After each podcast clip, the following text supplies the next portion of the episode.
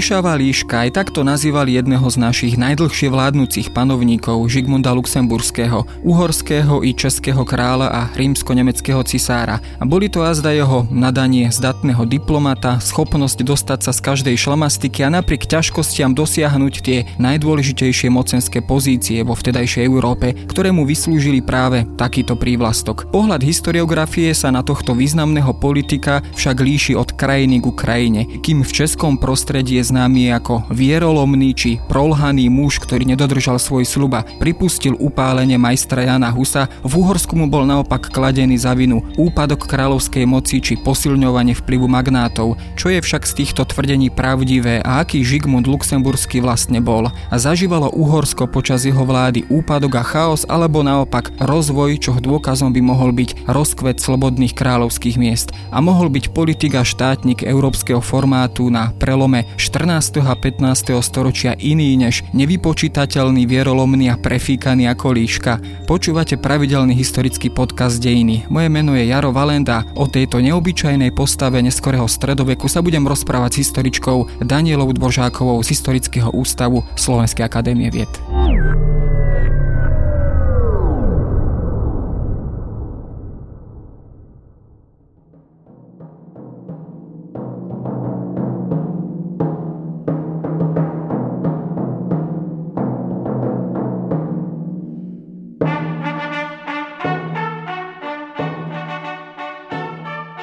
Žigmund Luxemburský samozrejme už toto dynastické meno Luxemburský napovedá, že bol synom významného panovníka, českého kráľa, takisto rímsko-nemeckého cisára Karola IV. Nebol ale predurčený na tú najdôležitejšiu pozíciu ako jeho brat Václav IV. To znamená zdediť českú korunu a samozrejme bol Václav IV. predurčený aj na pozíciu rímsko-nemeckého cisára. Bola mu ako keby do vienka daná skôr kariéra smerom na východ, predovšetkým k Uhorsku a Polsku. Akú teda pozíciu zastával Žigmund Luxemburský v dynastických plánoch Karola IV.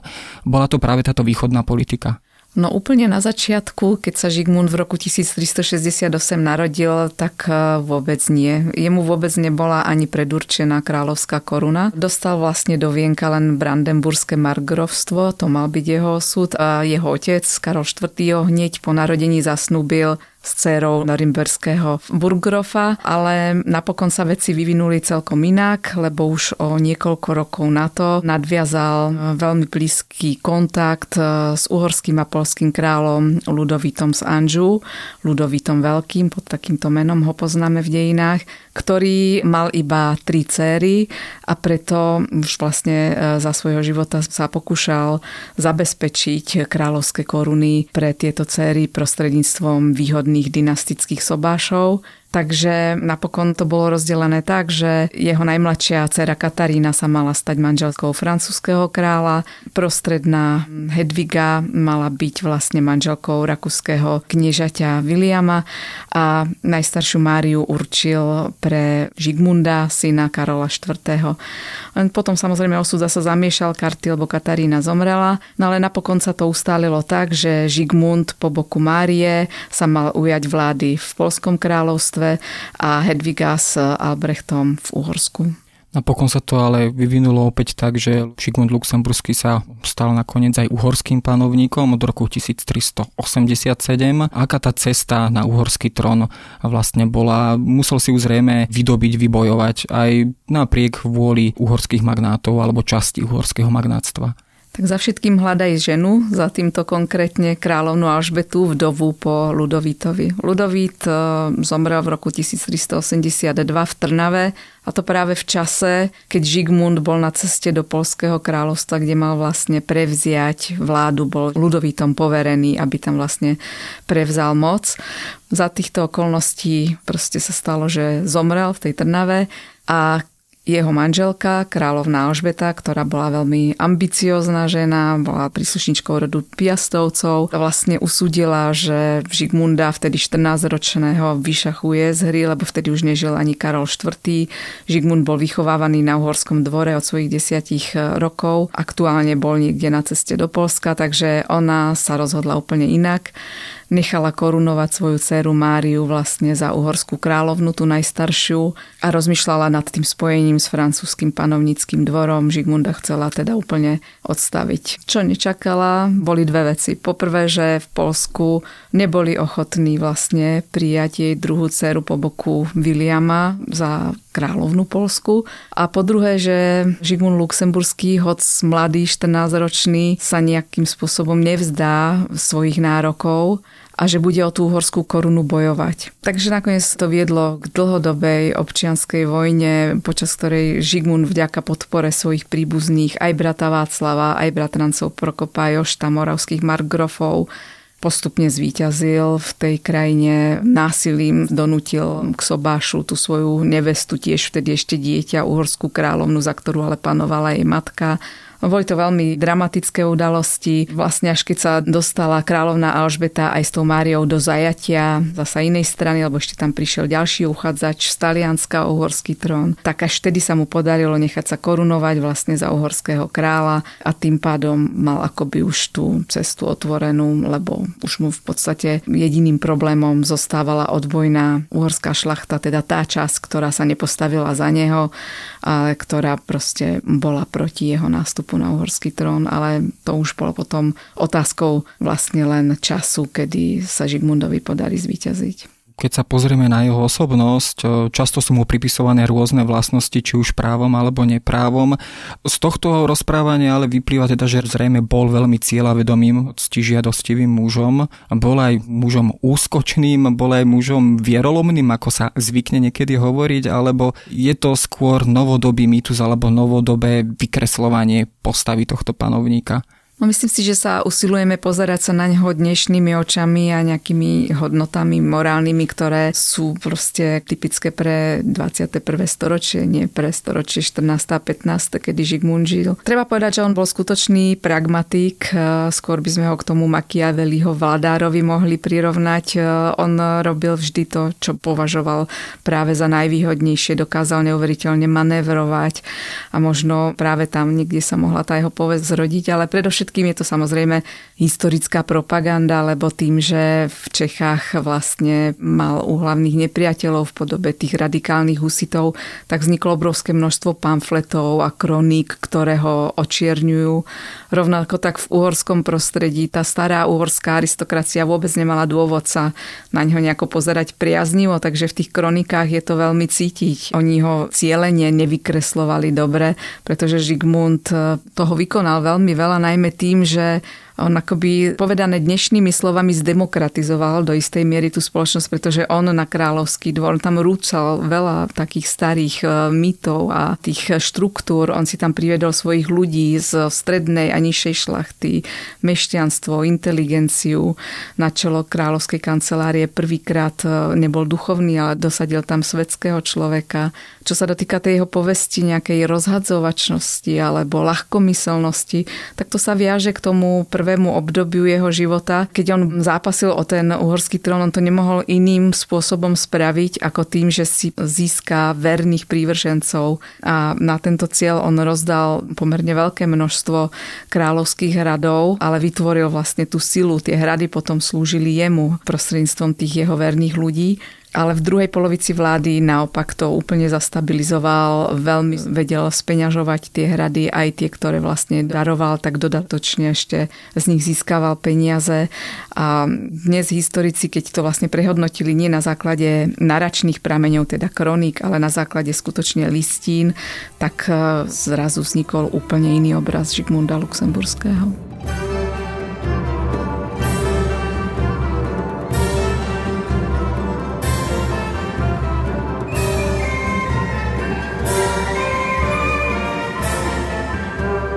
Žigmund Luxemburský bol zároveň aj bojovníkom proti osmanskej hrozbe, ktorá sa v tom čase čoraz viacej ozývala na Balkáne, dokonca teda viedol veľkú vojenskú výpravu až k bitke pri Nikopole, ktorá teda ale skončila katastrofou v roku 1396. Urobil Žigmund dosť pre zastavenie osmanskej hrozby, alebo sú mu povedzme právom pripisované možno niektoré nedostatky vo vedení zahraničnej obrannej politike voči osmanskému alebo teda rodiacemu sa osmanskému impériu?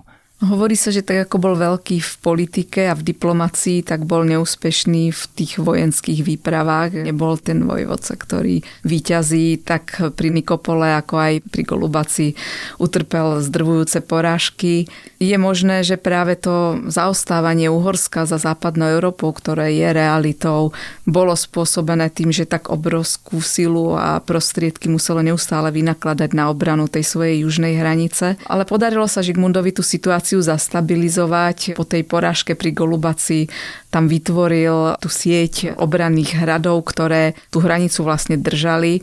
A druhou jeho veľkou myšlienkou bol vlastne ten projekt vytvorenia veľkej podunajskej monarchie, ktorá by ľahšie čelila tomu osmanskému nebezpečenstvu, ktoré vlastne potom až realizovali Habsburgovci, ale celý ten nápad a všetko jeho diplomatické úsilie smerovalo práve k tomuto s ohľadom na tlačiacich sa Osmanov do Európy. Tak to Uhorsko bolo bolo takou hrádzou, ktorá ich v podstate zastavila. Takže ja by som aj Žigmunda aj v tejto oblasti, napriek tomu, že nevyhrával bitky s Turkami, ako sa hovorilo v dobových prameňoch, aj tak vlastne sa ho treba zastať, že dokázal minimálne udržať status quo. Smutno bylo po celé zemi.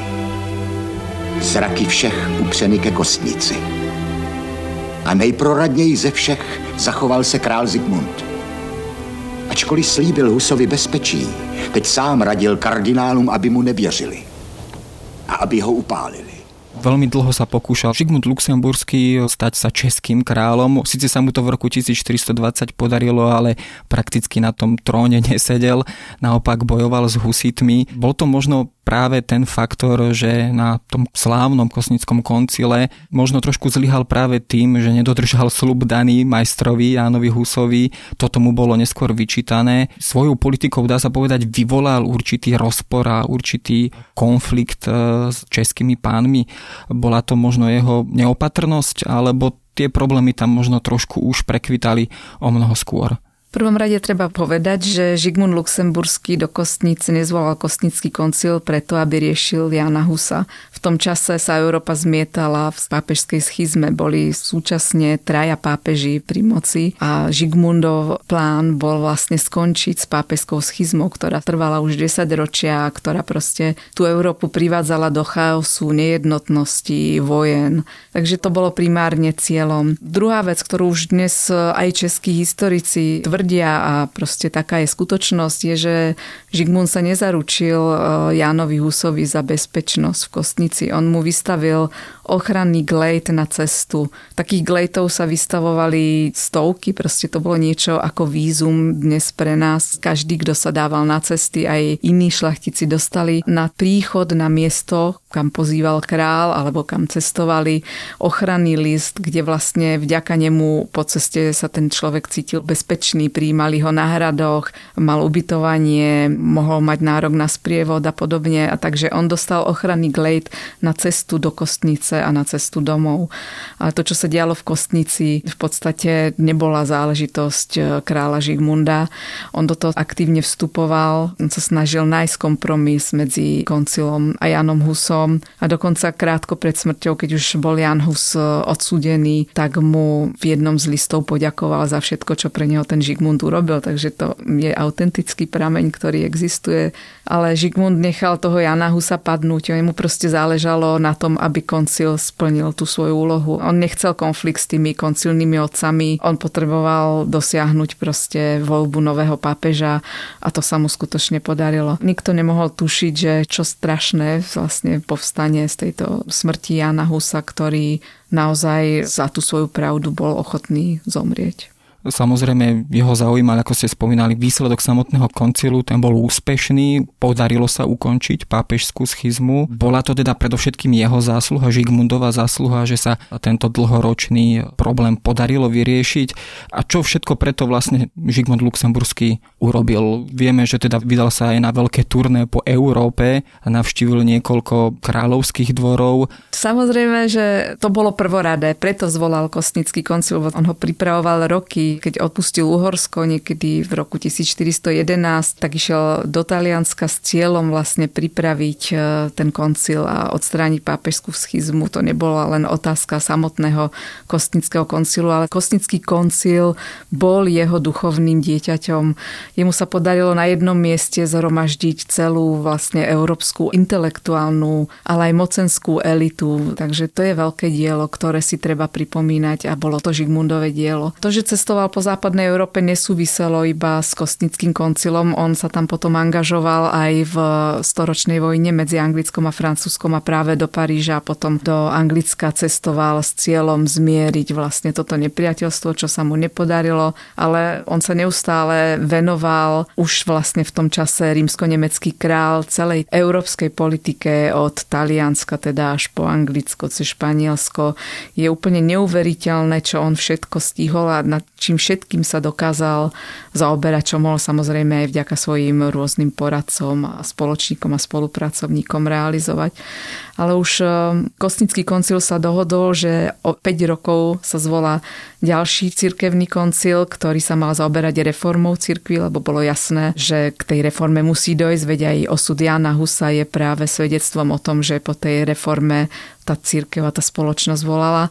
Ale nedarilo sa to, pápež nechcel zvolať ten cirkevný koncil a dlhé roky sa to ťahalo, kým sa podarilo znovu zvolať koncil do Bazileja, ktorý bol opäť vlastne Žigmundom tiež podporovaný a je súčasťou ďalšej veľmi komplikovanej politiky, do ktorej bol Žigmund veľmi zaangažovaný.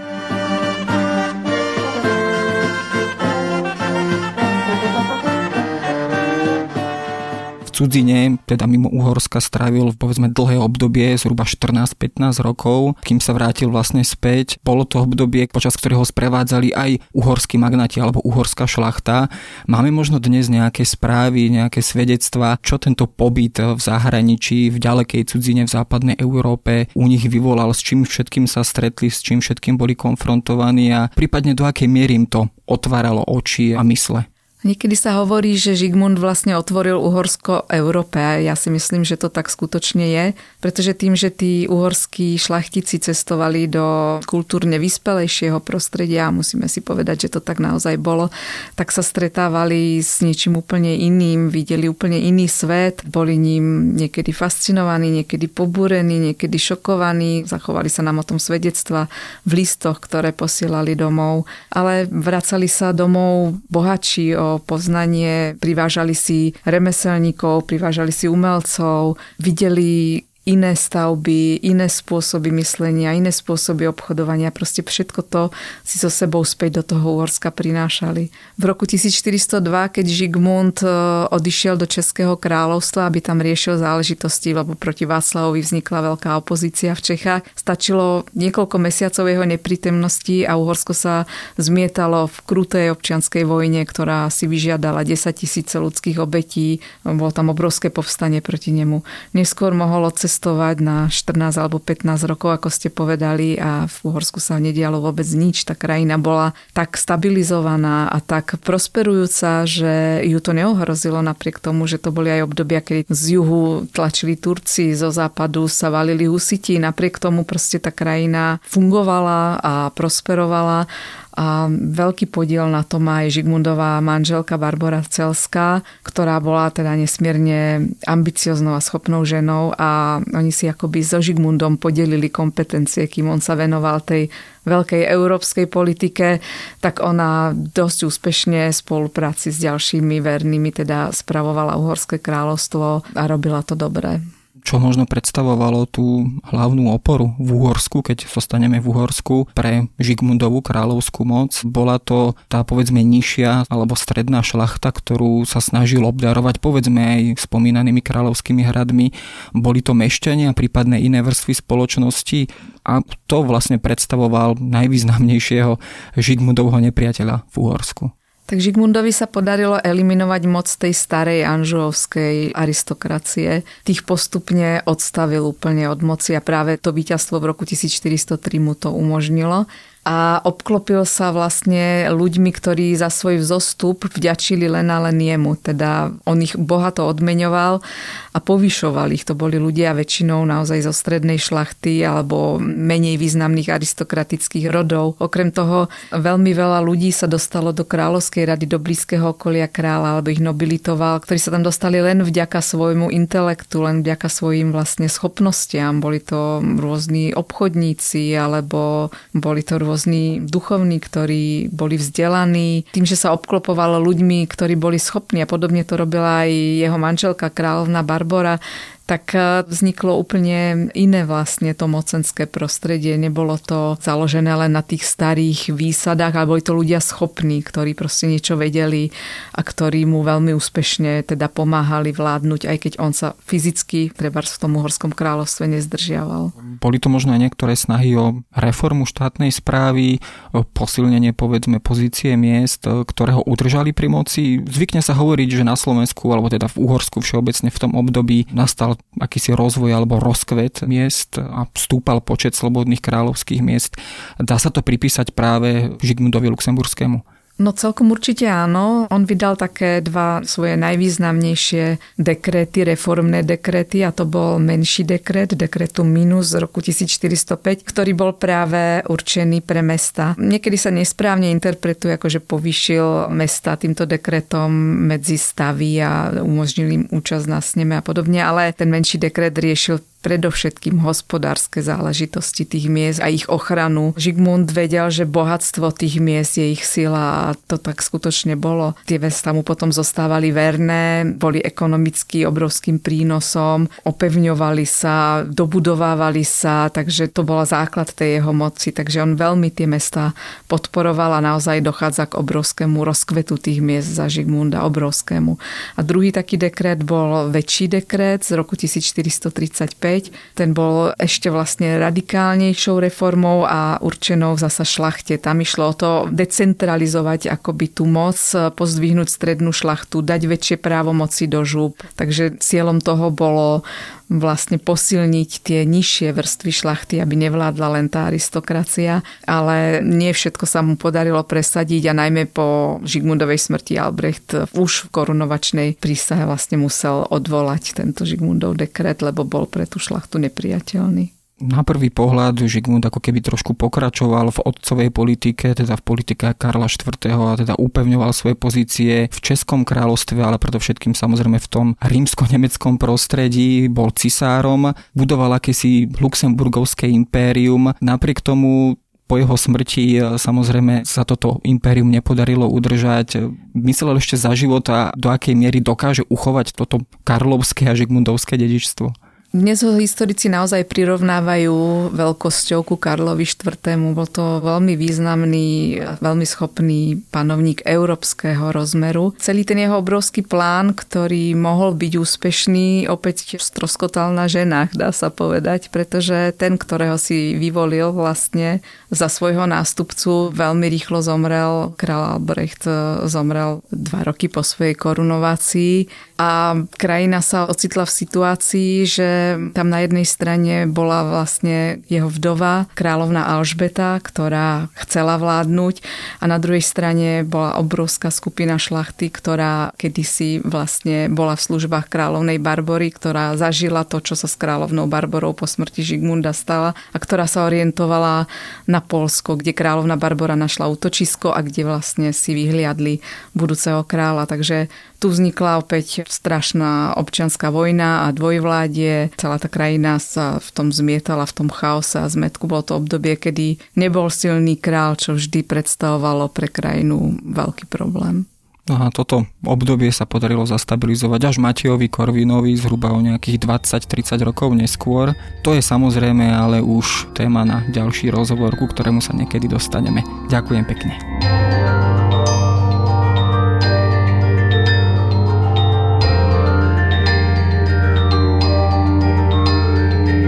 A to je na dnes všetko. Počúvali ste Dejiny, týždenný podcast denníka SME a historickej revy. Podcast Dejiny vychádza každý týždeň v nedelu. Prihláste sa na jeho odoberanie vo svojej podcastovej aplikácii na platformách Google Podcasty, Apple Podcasty alebo v službe Spotify. Všetky diely ako aj odkazy na témy, o ktorých hovoríme, nájdete na adrese historickáreví.com alebo sme.sk lomka dejiny. Ak sa vám podcast páči, môžete ho ohodnotiť. Ak nám chcete poslať pripomienku, môžete sa pridať do podcastového klubu denníka Sme na Facebooku alebo mi napísať e-mail na jaroslav.valent zavináč sahy.sk.